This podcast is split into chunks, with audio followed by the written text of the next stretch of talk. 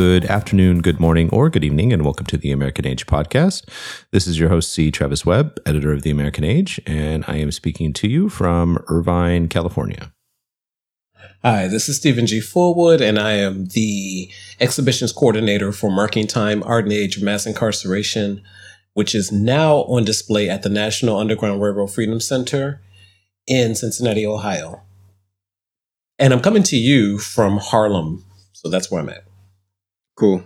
Uh, this is Seph Rodney. I am a former uh, opinions editor and senior critic for Hyperallergic, um, now a freelance arts writer. And I'm speaking to you from Newburgh in the Hudson Valley. This is to remind our listeners that we practice a form of what we like to call intellectual intimacy, which is giving each other the space and time to figure out things out loud and together. Um, and we are talking about this week. We're talking about uh, Stephen. You had the the the cleanest uh, reminder of what we had committed to last week. What do you want to say? What we're talking about? That's what I was like, what did I say? Um, so we're just basically talking about people, artists, thinkers that we enjoy, but also as a challenge to to talk about someone we may not agree with, but that we respect as an intellectual, a philosopher, thinker, and so forth. And so I thought it'd be great to think through really one, I always want to hear what Seph and Travis have to say about the people that they like or people that they follow. And I'm always running my mouth about whoever I love, always, you know. And so, yeah, so I thought it might be a good podcast to kind of like talk about these things, just highlight some folks and why.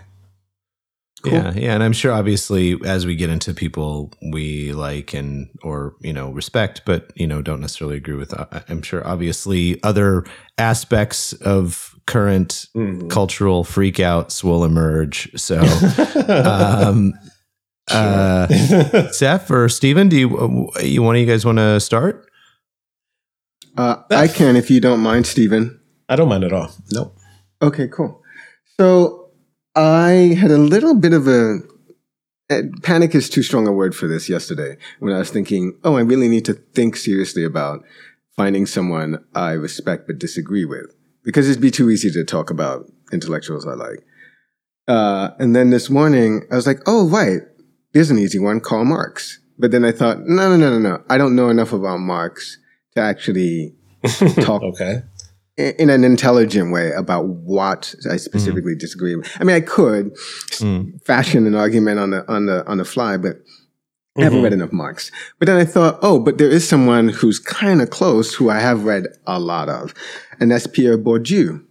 And okay. Pierre Bourdieu talked a lot about museum visiting, and I wrote a book on museum visiting, the personalization mm-hmm. of the mm-hmm. museum visit, art, museum, discourse, and visitors, which came out in 2019, published by Routledge. So, mm. with y'all's indulgence, I'm just going to read a bit of the of what I wrote about Bourdieu or Bourdieu's my take on Bourdieu's conception of the museum visit. I'm going to read that from my book because the passage that I have in mind this encapsulates what I find really influential about Bourdieu in the um, museum studies canon, but mm-hmm. also what I disagree what I disagree with. So okay. uh, basically, it's just like two um, paragraphs. Uh, so it, the unfortunate thing about the first paragraph is, is sort of it sort of leaves um, it, it starts us off well, I kind of have to explain how it starts off. Because it said the first sentence is based on these data, Bourdieu and Darbel formulate a complex linkage of socialization, social and economic privilege expressed culturally, a set of aesthetics associated with class, and the encoding of these aesthetics by the museum, and mm. a hmm. kind of violence meted out to those who recognize themselves as not rightly belonging in the museum. So the data mm. that I'm talking about is the data they collected by surveys they sent out to, I think it was five European countries in the 1960s to find out their formal education, occupation, and residence location of those who visited museums, art museums, I think. Okay. Okay. So that's the that's the data, right? That they are formulating in a complex linkage of socialization, etc. Next sentence. Bourdieu and Darbel conclude that the position of one's family in the social order is the prerequisite for a certain kind of socialization, they call the habitus, that yields an appreciation of art. More, they conclude that the museum allows economic power, which exists in different forms of capital, to be rendered euphemistically and to be mm. misrecognized as natural traits expressed mm. by hmm. individuals in the guise of personal preferences. Okay. So the museum is, assists this process of separating out the barbarians, in quotes, from the civilized, in quotes, through mm-hmm. the professional coding of the aesthetics of display. Ah. Okay, so next, next, and, and last paragraph. Bourdieu concludes, or two paragraphs, Bourdieu concludes that while the working class visitor consents to his domination by the museum by seeing oh. himself oh. as one who does not belong, the museum also participates in this domination. In this sense, the museum enacts what Bourdieu and Darbel describe as quote unquote symbolic violence. Bourdieu's view of the field of art, and therefore his view of the visit, is that it is mm-hmm. a screen that relates an account of a cultural process, but underneath this screen lies a more fundamental economic reality.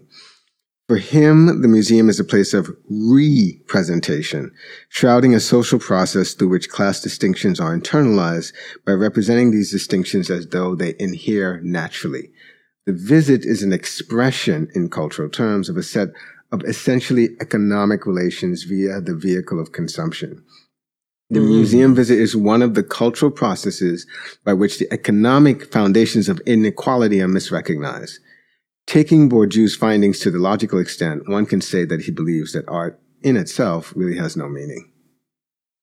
Mm. So, very powerful critique. This is something mm-hmm. that has continued to reverberate throughout the museum field in different ways. Like lots of people have picked up on the essential critique, which is that museums are for bourgeois folks, middle class folks, and they make working class and the poor feel like they don't belong mm. by encoding a set of aesthetics and by t- and by making by helping the argument along that okay. these aesthetics are sort of um, just are natural.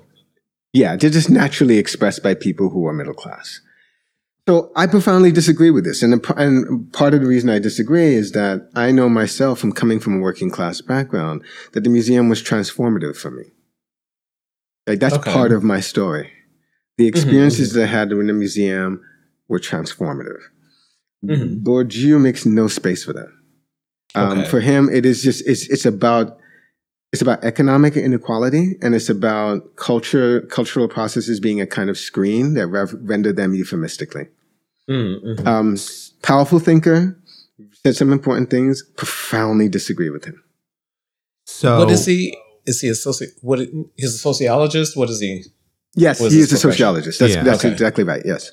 Yeah, uh, European sociologist though. So I mean, which is a slightly different flavor okay. than American sociologists. So they tend to be a little less data driven although he uses data in his arguments but yeah. he's more you know mm. it's it's more it's more closely akin to social philosophy um oh, so okay. mm-hmm. I, I, am 100% in agreement with you Seph, for that and and I mean not necessarily for your own personal reasons but uh, though I, I know them uh, but for other reasons as well I do if if we're gonna if we're gonna air the thinkers though I do I do. Th- I mean, so Bourdieu does have an answer for for your experience, right? This would be this would be essentially kind of the internalization of a class aspiration for for you. This would be Bourdieu's answer to your transform to to your the, your feeling of transformation is that uh-huh. you essentially have internalized this this um the aspiration to belong to a higher social class of higher social status mm-hmm. and all of the attendant sort of goods and pleasures and privileges that go mm-hmm. along mm-hmm. with that with mm-hmm. that aspiration and that attainment right because you've mm-hmm. like you you would not you might internally identify as working class but you would not externally be identified as working class at this part in, at this point in your life yeah i suppose uh, so no not a, so not i mean so phd mm-hmm. Yeah, right, right, exactly. No, no, that's right, right, exactly. So, Mhm. well, and and writer, a writer, Yeah. and living. You know, I mean, these are these are all things that would that ex, the external markers of the working class would not uh, Right. would no longer be easily found on your body, um, even though internally you might identify with those things. Right. You ain't black, Seph. You ain't black. I had to throw that I in. like it's I feel inner- like some. Go ahead. no, it just no, that makes me it. laugh Just- because so- it's the it's this terrible idea that um, people of African descent, you know, once they decide, once they, once a particular kind of group codified activity or belief system or culture, if you step outside of that for some people, that is one of the ways that people sort of ring people in, you know, that sort of pull them back in and Mhm, say, you well, back. you're not Mhm. this, you're not that. Yep. And then you have to contend with that to some degree. Sometimes it's humor, mm-hmm. sometimes it can be hurtful, but it's also mm-hmm. it's a thing, you know. And I don't mm-hmm. know if any other culture has that, but I've seen different parts of it in different non-black cultures, depending on For sure, you're not from Steven, for this, sure. you know. Oh yeah, yeah. you are Yeah. not Yeah. this oh, thing Yeah, oh, that yeah, we you- claim you- to you be because you are doing Yeah, this. you Yeah. for, yeah, you forgot where you came from. That kind of it's thing. It's like I yeah, don't yeah. even know for where I came from. What? Right, I don't want to come. I'm from there, but I don't want to go there or be there. So therefore, I'm going to go there. yeah. Right. Right. That's why that made So, me Steph, how would you, how, how, Steph or Stephen, I guess, how would you, uh, I mean, to my characterization of Bourdieu's response, right? So let's say it's not 100, but I mean, it's certainly in the ballpark of, of, of what Bourdieu would argue, I, I would suggest. What, what would your response to that be? Um, I don't know. It's good. Uh, it's hard to say because he's. I mean, the, the unfortunate thing is he's sort of ventured into uh, social psychology or maybe just psychology, and I, I don't know that he has this sort of empirical data that he had with the surveys to make that sort of claim. I just, I don't like, I would, I would, I, I guess, you know, if he were alive, I would say to him, well, well, based on what? And based on what evidence? Because if, if you're just saying, oh, it must be this because you've set up the game to say that the only way that uh, a person can experience the, the visit is, uh, the museum is basically through the lens of class difference, then then of course, like the only the only way that you can make sense of me feeling quite differently is through making up the story about aspiration. But I don't know that there's any actual evidence for that. Mm.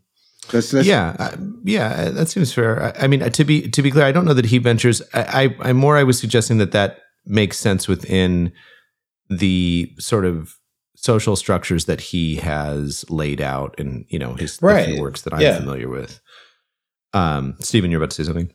No, that's similar to what I was saying. I was like, it depends on where you enter the circle of that idea, you know? Mm. So it can't be one truth.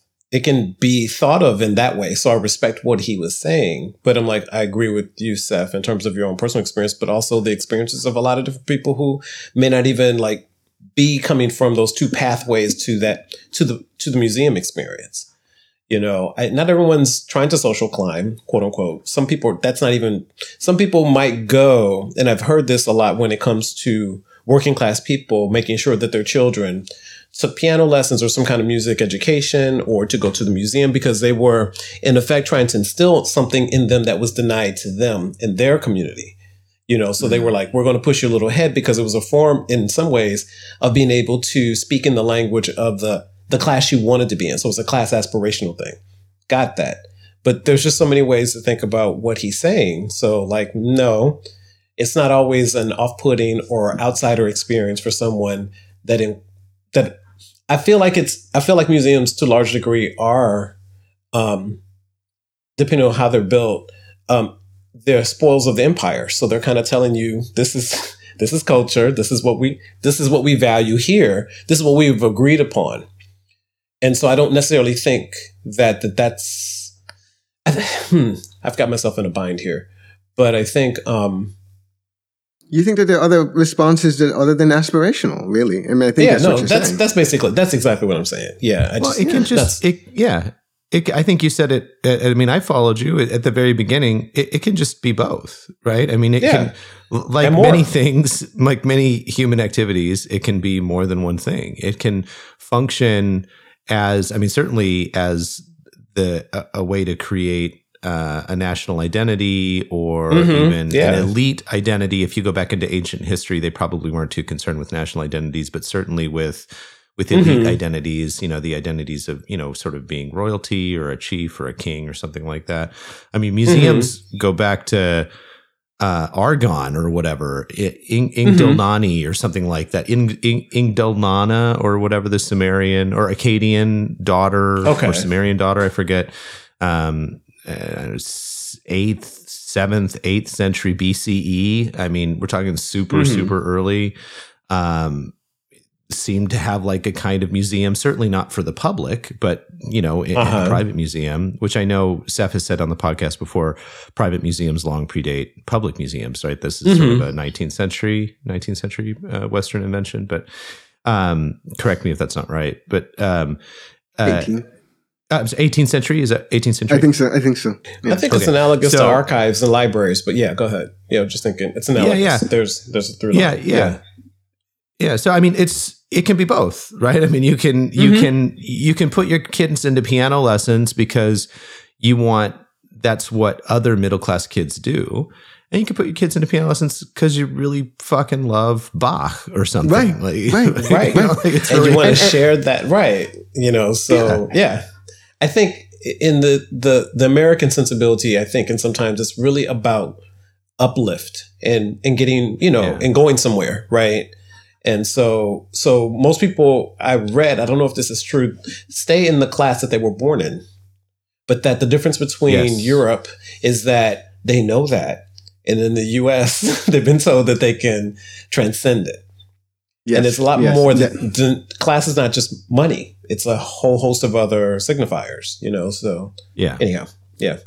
And also, one last thing: the the the problem with what Bourdieu's answer is in that case is that it's so centered on the individual that it completely ignores the institution. So Bourdieu sort of paints museums with a wide brush, and he's not making um, any distinction between different kinds of museums, like the museum that you mentioned, Travis. There's a distinction between between private and public museums and universal survey museums, and the museums that have been developed in the 20th century that do quite different things. Like there's a Yeah. museum of like, um, what was it? There's a museum of um, of what was it of, of broken chances or something like that and somewhere in, in, in western europe um, there are different kinds of museums that aren't just about uh, that just that, that that don't come out of that history of the spoils of war or the development of a public institution that sort of reifies um, national identity.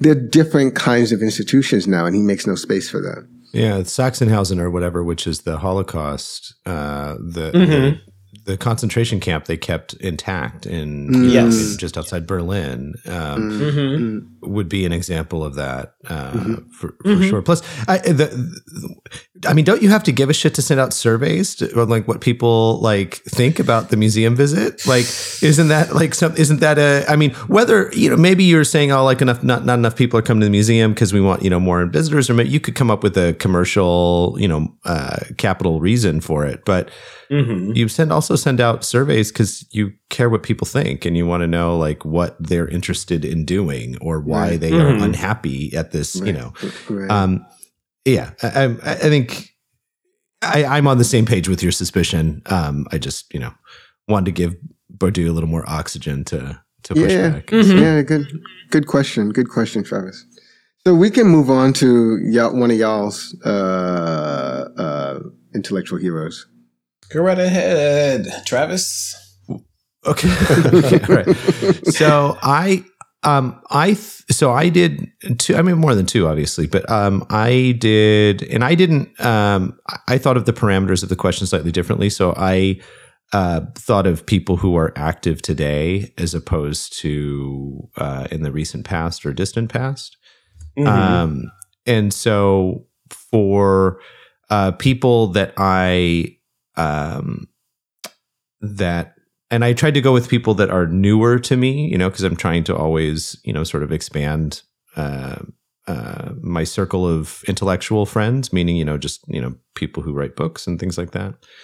Um, and uh, probably respect, but do not agree with um, but really believe that he operates in good faith, uh, even though I disagree with him most of the time, would be Sam Harris. Um, Oh, so, yeah. yeah. I, so I really do think that to me, he reads as someone is very authentic and actually uh, is very invested in the things that he talks about and the topics that he talks about. Uh, he strikes me as um, sincerely curious um, and uh, deeply committed to being rational.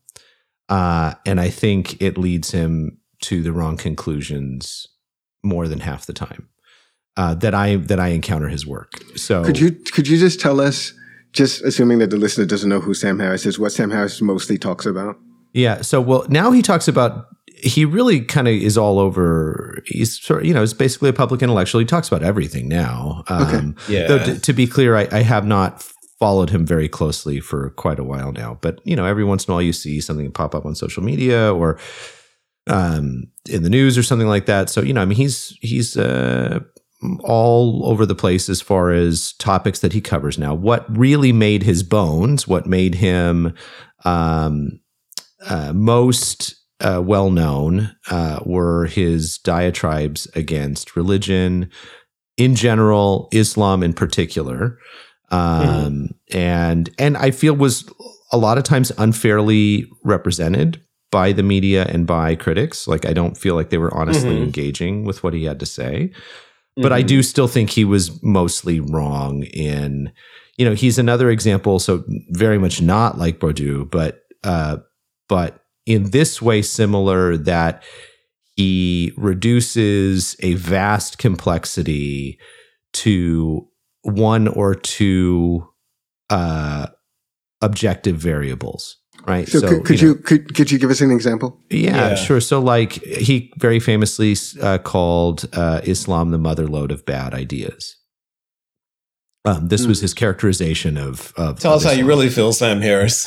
Yeah, That's and, it. Really? Really? Yeah. and and you know, same thing. You know, obviously he feels. I mean, in in his defense, he he tends to um, be critical, maybe not equally critical, but also arguably equally critical of the other Abrahamic faiths. Mhm. Um, Christianity, probably less so Judaism, though critical of Israel.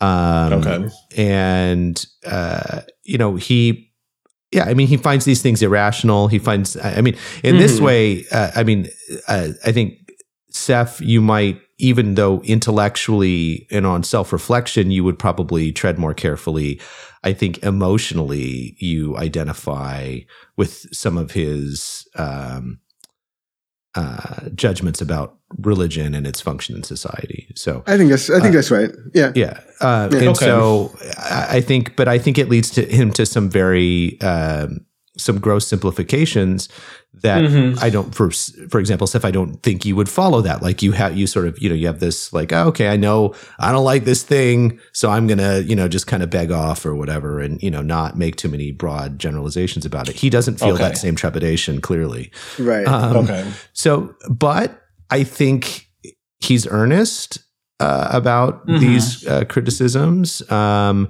I think they have to be dealt with. I think you know you can't Mhm. just ignore. Um, you can't just ignore these criticisms. Of course, uh, uh, religion is. Uh, religions, plural, um, monotheistic faiths uh, in particular, uh, because we, that's what we come into contact with. Although certainly Hindu nationalism would fall into that, and even Mm-hmm. uh, oh, yeah. uh, Buddha, Buddhist nationalism in Sri Lanka uh, and um, and Cambodia also Mhm. have a lot of uh, really nasty appendages.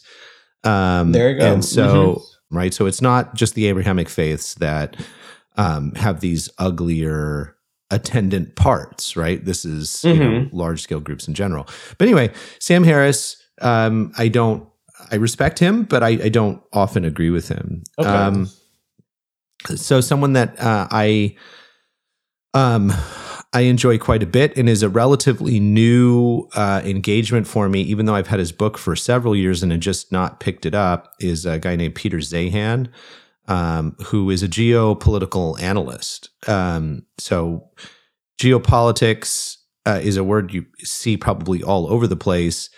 But just to gloss it really quickly, this is someone that is um, concerned with demography, geography, um, you know, kind of the physical realities Mhm. of our various political arrangements Mm. and the impact of those physical realities on the formation and behavior of those political realities. So, um, you know, the United States, Zeihan's argument is essentially that the, the not only is the United States not in political, I mean, is not in um, geopolitical decline. It may be in political decline internally, um, but it's not only is it not in geopolitical decline.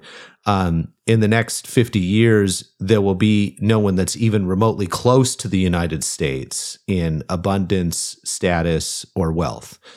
Um, Hmm. And uh, and he does that by focusing on the physical realities rather than um, the political or cultural Oh, arguments around okay. ascendance.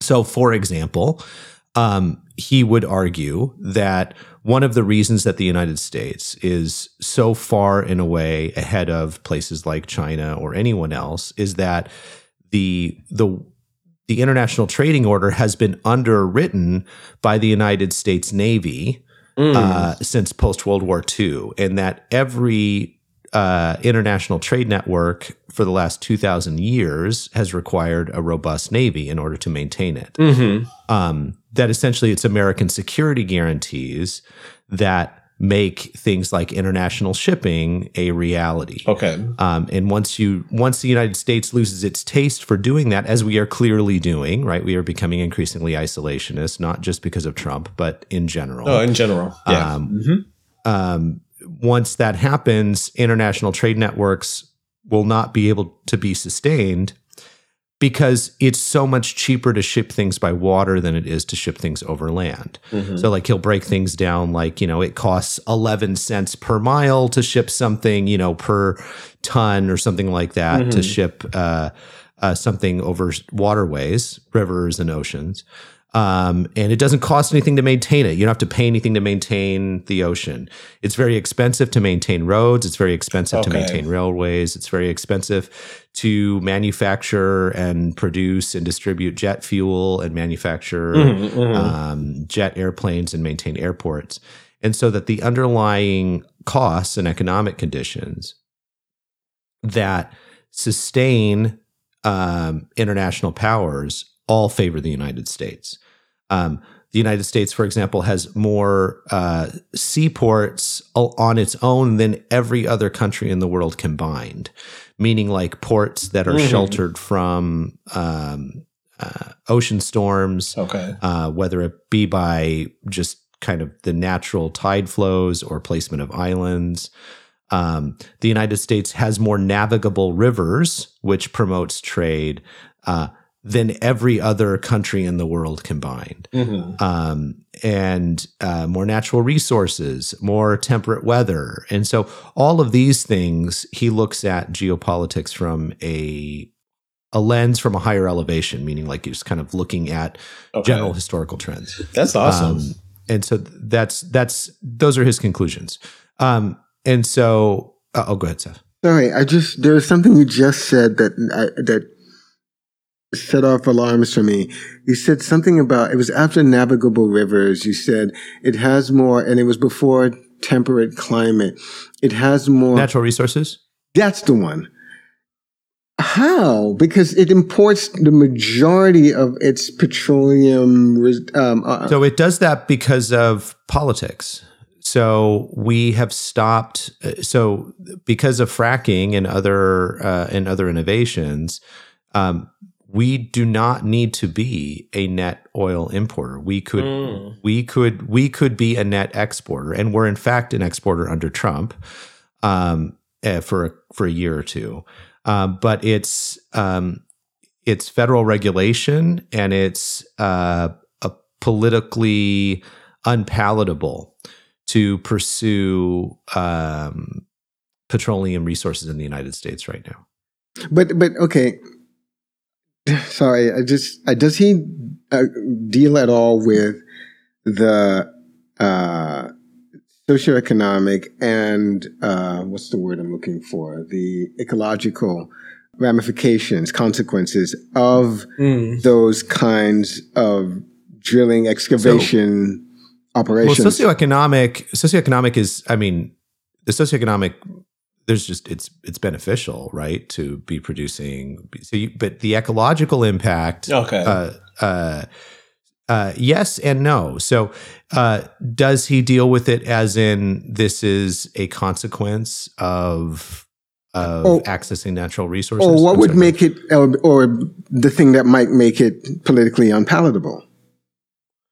Well, so this is going to take us in a. I mean, this will take us in a in a in a different direction. Mm-hmm. Um, it it's so I'll I'll stick with with with Zeihan as I can represent his argument, which is that uh, so. Uh, you- basically, like yes, there are there, there are there is no way to produce energy that is without consequence. Mm. It's just okay. th- th- this is a this is a green fiction. The idea that wind and solar is somehow, um, you know, this pristine way, like you can just capture sunlight on your tongue and spit out roads and and plains, you know, from your ass. So Uh, this, this, is, this is slight exaggeration. Slight. You think? but but is in the ballpark of how these things are marketed. That's Right? I, I I'm mean, sorry. I agree. Yeah, I do. Yeah. Ma- anything Yeah, that's right, a thank you. magical solution isn't a solution. It is That's not. right. You Yeah. know. It's just Okay. not. But it it's not. grabs the public's So- attention though, and it Yeah, okay. it, it Yeah. shapes it. It shapes the dynamics of what they believe can happen. So yeah, go ahead. Yeah, I'm sorry, Pop. Yeah. Mhm. Yeah. So, um, yeah. That so the, the uh, it- there is no um, non-negative way to capture the amount of energy that is required to power an advanced civilization. Mm. Everything has a cost. I don't just mean a money cost. I mean an ecological cost. You can festoon the whole country with solar panels, Mhm. and how long do you think those solar pa- solar panels are going to last? Mm-hmm. How long before you have to replace them? Mm-hmm. How much mining and excavation is required to produce those solar panels at scale? What about the batteries to store them? Mm-hmm. What about the power grids to run these? I mean, it's just it's absurd. Mm. Now, are there are there ecological consequences to extracting oil and fracking and all that? Yep, absolutely, for sure. Um, and uh, it, so anyway, Zeihan would basically say, like, at the end of the day, right? I guess he he would probably bracket it in some way because he's I I have not yet I haven't read all of his work, but I haven't yet seen him engage with what happens when a culture or empire undoes itself politically, which does happen. Mhm, mhm. Um, but if you if you assume that ultimately the nation will choose to do the things that will help that nation endure Mhm. into the future, Mm. then it's um then it's a moot point because of course we will at some point begin extracting natural gas and oil from the ground Mhm. because that's what's going to allow the United States to continue to thrive as um, as a geopolitical power. Mm, Okay. All right. Um, so those are my those are my two. Okay. Oh, that's awesome. I like that. I just looked him up a moment ago. He has a book. It came out in got a 2020. few- Yeah. He's got a few. The the first one that I had for years uh, and only recently read is the Accidental Superpower. Yeah. Um, and he's got a few others since then. That um, uh, one of which I've started, and then the most recent one is uh, Disunited Uh, Nations. No, no that that's the third one. There's uh, there's uh, end of the the end of the world is just the beginning. I think it just came out or it's just coming. Out. Oh, that's a great title. That's a great What's- title. Yeah, What's yeah. what's his full name? Peter Zeihan, Okay. and Zeihan is Z E I H A N. Thank you. He seems op- optimistic, an optimist, you know, or at the very Yeah. least, someone Yeah, who's pulling from different know, disciplines to sort of think through some of these really, really He- hard, hard, hard questions. Yeah. Yeah, yeah. I, I, I wonder if he would. I wonder if he would uh, agree with the characterization of himself as an obst- optimist. I'm saying, not saying he wouldn't, but because like one of the things that is a huge uh, alarm. So he's he is he is well known because he predicted the Russian invasion of Ukraine Mhm. back in 2014. Okay. He basically said that, of course, Russia is not going to be satisfied with Crimea because Russia needs to control more of Mhm. its access points to um, to the country itself, and so that means pushing Russia out to the Vistula and Gotcha. Poland, Mhm. the Black Sea, all this other stuff. So anyway, No, that's helpful to know. Thank you. Um, Yeah, I the very little information I had about him, what you characterized. I was just thinking about, oh, this guy is thinking through. He might be interesting to read, so that's what. Thank you for him. Thank you Yeah. for um, yeah. for bringing him up. Very, All right, tutor us. two, Who are you guys, Steven? two, two, two people. So there were just so many people that I love and care about and think are amazing that capture my attention. Um, I'll go with a person that I don't agree with, but I find his the way his way of thinking about the world very interesting and worth mining, and that would be um, H.P. Lovecraft. Ah, great, great one. I think he is, well, I'll say the things I really, really like. And he was a letter writer, right? And when people um, ask me, have I read a particular author, typically a novelist or something, I'm not very much into novels, but I love nonfiction and I love letters and interviews and anything around the process sometimes of writing or explaining writing or so I'll go to the letters. The letters weren't written to me. I'm interested in these, no matter how they're shaped, you know, if they're carefully curated or not, it makes no difference to me. I can read anyone's book of letters. And so, and that often leads me to their writing. Sometimes it's the opposite, you know, but I went looking for, like, this man is one of the most celebrated letter writers. Like, he, the volume of letters he's written thousands. I've never read him. I've read story his story Call of Cthulhu and things Yeah. like that, but I never read never read any of his letters. And so he came about. So one of my th- thinkers right now would be, um, God, I always forget this guy's name because his name is so simple. Uh, the um, uh, anyway, I'll come back to him. But anyway, so Lovecraft has been around in my energy for a while. As a because I, for some reason I'm attracted to the 40, 30, 40, 50s writers. Um, I love the Harlem Renaissance writers, but sometimes I'm not in the space where I'm like, and uplift the race. I'm not in. I just tell me a story. Zora Neale Hurston, just tell me a story. She will tell me a story. Langston Hughes, one, the very few writers that would do that other than, you know. And then the 40, 30, 40s and 50 writers sometimes are left out of the conversation. And then there's, boom, there's the 60s. And so mm, mm. somehow I, I found myself like there. So, at any rate, so Lovecraft has been in my brain for a moment, but I'm not a horror person.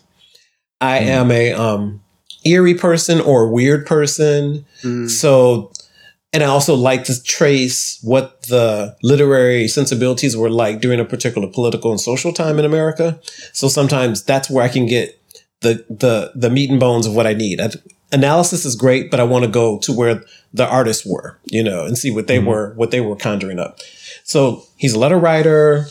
I think he the the kind of life I, I, I used to I didn't used to say, but in my brain I was like when I read about Lovecraft and I read about he came from money, but they lost their money. His father committed suicide. His mother died in the same institution his father, mental institution his father went to. He was a very solitary man. He was told by his mother he was super ugly, and even though he married, it, you know, he if you ever look at Lovecraft, he has a very long face mm. and a very mm. sort of like he's a very like tight. There's a tightness there. Mm. So the very mm-hmm. few letters that I have read, like he put a lot of time and sensibility into his letters. Mm. I'm going to go to mm-hmm. the stories eventually, but I'm going to I'm going to sup on the letter writing for a while mm. because that's again that's where I find um, there. What I don't agree with him was that I think that he could. He's the kind of I, I used to romanticize this kind of writer, writing at the expense of everything social, because I was an antisocial mm-hmm. kid, right? I had to learn how to be mm-hmm. social and be present with people because I was so anxious and insecure and so forth.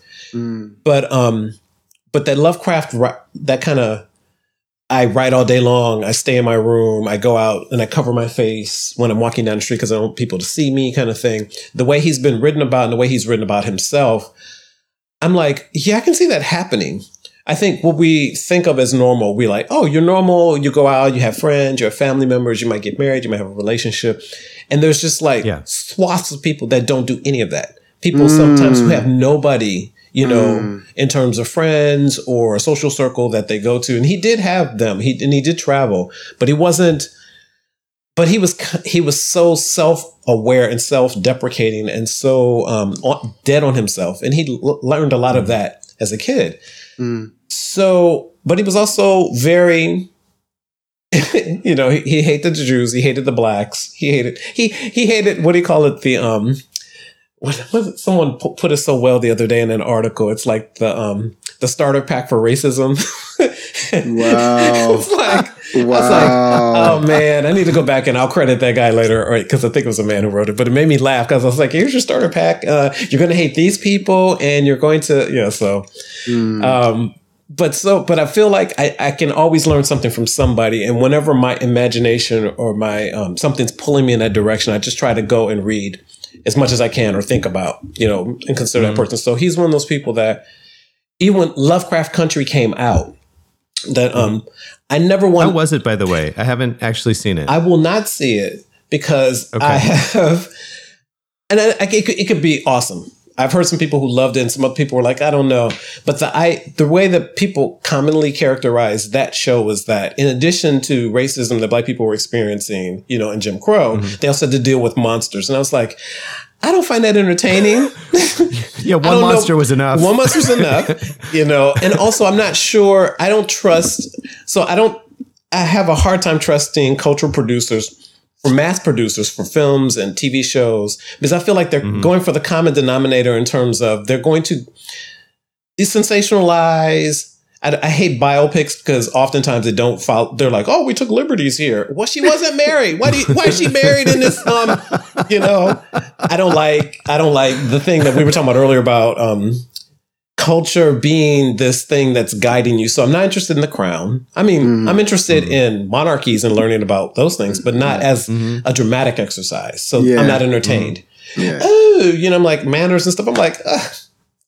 Know what you're doing in France in the mid 19th century. You yeah. guys didn't like water, yeah. and you thought that if you look clean, you were clean. Got it. So they're just like little things that I, I don't mind um, doing, but I don't like a lot of cultural products, and I won't go near them um, because I would rather read. I'd rather go to what I just told you about the letters and other things. Mm-hmm. Um, now, I, did, I, mm-hmm. I do just want to. Uh, sorry, Stephen, to interrupt. But sure. I just want to say I did see H. Uh, Lovecraft Country, and it was really good. It was actually. It was, it was actually. Okay. It was actually okay. quite excellent. Okay. That's awesome. And so I'm going to go really quick on this last person because there's so many th- people that I love and care about. But I'm okay. going to go to Margo Jefferson. She is a professor at Columbia. She's written mm-hmm. several books. The first that I, she's a Pulitzer Prize winning journalist, teach journalism at Columbia. Her first book was called On Michael Jackson and was the best book I'd ever read on any cultural figure in the way that she placed him. Mm. So she placed him in a, she placed him She it was like you were walking into a hall where you see these statues, and it's like, okay, there's the family tradi- family entertainment tradition. There is the minstrel tradition. There is the um, solo mm. artist tradition. And she was just kind of, she wasn't doing a lot of critique. She was more examining how people responded to Michael Jackson. Mm. That I really appreciated. And so I fell in love with that book, fell in love with her second book, which was a memoir called Negroland. And she was, mm. she grew up, and she and her sister, they grew up in Chicago, and they were expected to be mm they were well groomed to be middle class women mm-hmm. Mm-hmm. and what they did with that. And so I'm mm-hmm. always, I'm always in love with people who go against how they were raised. I'm like, so mm-hmm. why? Mm-hmm. You know, what was it like? You know, tell me more. Because we think that wealth is paradise and it's not. It's just another state of being. There may be more food in the house. There may be more people around in some cases, but it doesn't mean you're happy, all that stuff. Mm-hmm. Which is what a lot of 30 movies were trying to tell us. Oh, daddy, mm. I want to be with the man across the tracks. Let me be with them. No, you're my daughter and you're he's not getting my money. You know, that kind of thing. There were a lot of yeah, yeah, yeah, yeah, yeah, yeah. And so the and the the third book, which is called Constructing a Nervous System, I just finished. And it's just spectacular. I wish I would have done a Seph and had the book in front of me. I mm. recommend highly recommend this book as a thinker. So if the first book was about a cultural figure, mm. on Michael Jackson. The second book was about her own experience, sort of thinking about critically about how she grew up, why she grew up that way. And when I spoke with her once, I asked her, I said, Well, why did you do it? And she goes, Because I wanted to be accountable. I fell in love with her. I'll be in love with Mar- Margo Jefferson for the rest of my life. Mm. The third book is her going into and moving around some of the things in that memoir in the house I grew mm. up this way, but here's what I was doing and why I was doing mm. it and how I was assuming the voice of, of black jazz artists. Mm. And then she would take you into these moments where I would put down the book and go, "What?" And this is a very small book, but it's dense. It's deceptively simple. She writes beautifully. She's very crisp. Her wit is so sharp.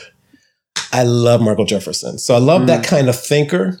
Mm. I need to be with people who are not satisfied with what they've been given and that they're moving things in and around the house going, so well, how does it look in this light? You know? Mm. And so she's got gifts. Margo Jefferson. And you said the third the third book is called Constructing a Nervous System. yes. Yeah, I just Uh, wrote it's a that great down. title. I Yeah. love that title to death. And I remember when it first came out, I was like, I can't wait for this. And so, yeah, Mm. so she's one of my favorite thinkers among many people, but at the moment, yeah. So I, I just want to go back, um, just because I happened on this when you were speaking, Stephen, and and this is hilarious to me. Mm-hmm. Uh, I, I, I when you look up H.P. Lovecraft, people on the I guess the Google search, people there's a Mm-hmm. section where people also ask, what was H.P. Lovecraft afraid of?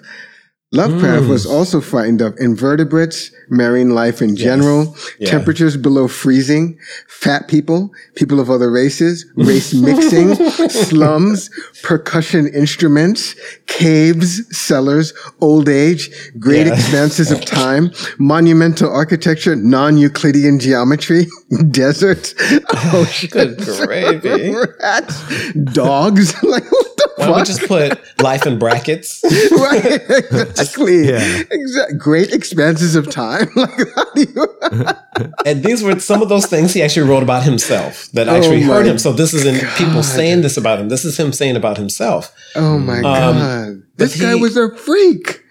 He's a But you know what he was? He was so it's I feel I don't know why I feel protective of Lovecraft. I have no idea. I was like, don't call him a freak. But he was because because I think when I hear freak or punk or hear certain kinds of things, it, it's a and I know you're not doing this, minimizing their experience or like Yeah, no, uh, no. you got a tattoo on your neck. How come you can't work? You know, it's like Right, right. no, this Right, person experienced life this way Right. and was brave enough in some about it. ways to Yeah. talk about it Yeah. and to be him or her themselves. Yeah, I feel you. love that. I love that so much. And so, yeah, Well, he was afraid of a lot of stuff. And I mean, and I mean, certainly, if you, I mean, maybe you don't want to quite use the word. Maybe I, I shouldn't say you. Maybe I don't quite want to use the word genius, but certainly flirting with it. I mean, he invented an entire type of horror. I mean, you got Poe, obviously, Edgar Allan Poe. uh, Who he loved, really, yeah. kind of- yeah, um, yeah, and and but you know, I mean, the Eldritch horror stuff and kind of the the enormities of time and space and yeah. the insignificance of human beings. Cosmetis- like- cosmicism or something.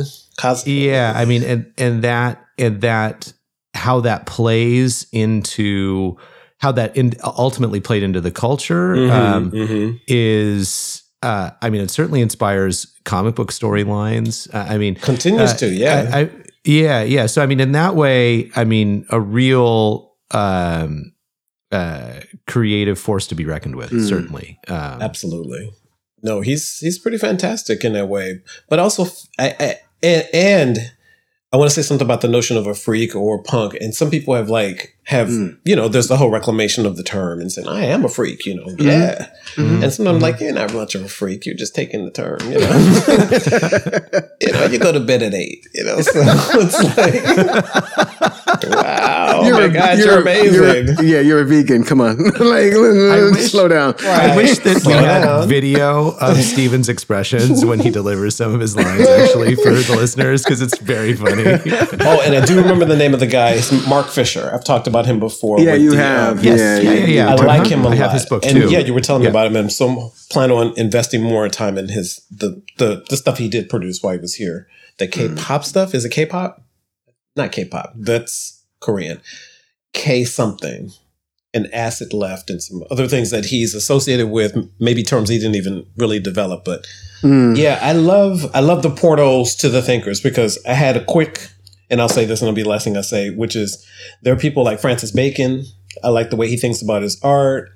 Samiya Bashir is an amazing poet, and if you ever talk with her, she's she's just cosmic. She's her book is called her last book of poetry is called the um, Field Theories, and it's just hmm. amazing poetry that you can get in and move hmm. around in. Charles hmm. Bukowski, I love his broke downness, but also his simple way of writing. Jacques Derrida, I'm still learning things about the way he understood postmodernism and some other stuff. Bell Hooks, I like Bell Hooks' work from time earlier stuff, not so much the later stuff because I feel like it's a bit repet- repetitious. But that's what artists can do. Some do sometimes they get one thing and then, you know. Anyhow, um, They- Susanna Kaysen, who horse. wrote "Girl Interrupted," an amazing book. Film not so great. It's okay, but the book, she's an amazing writer. And Michele Wallace, Faith Ringgold's um, daughter, but also an amazing thinker, funny as all get out. And um, yeah, so that's my quick run through.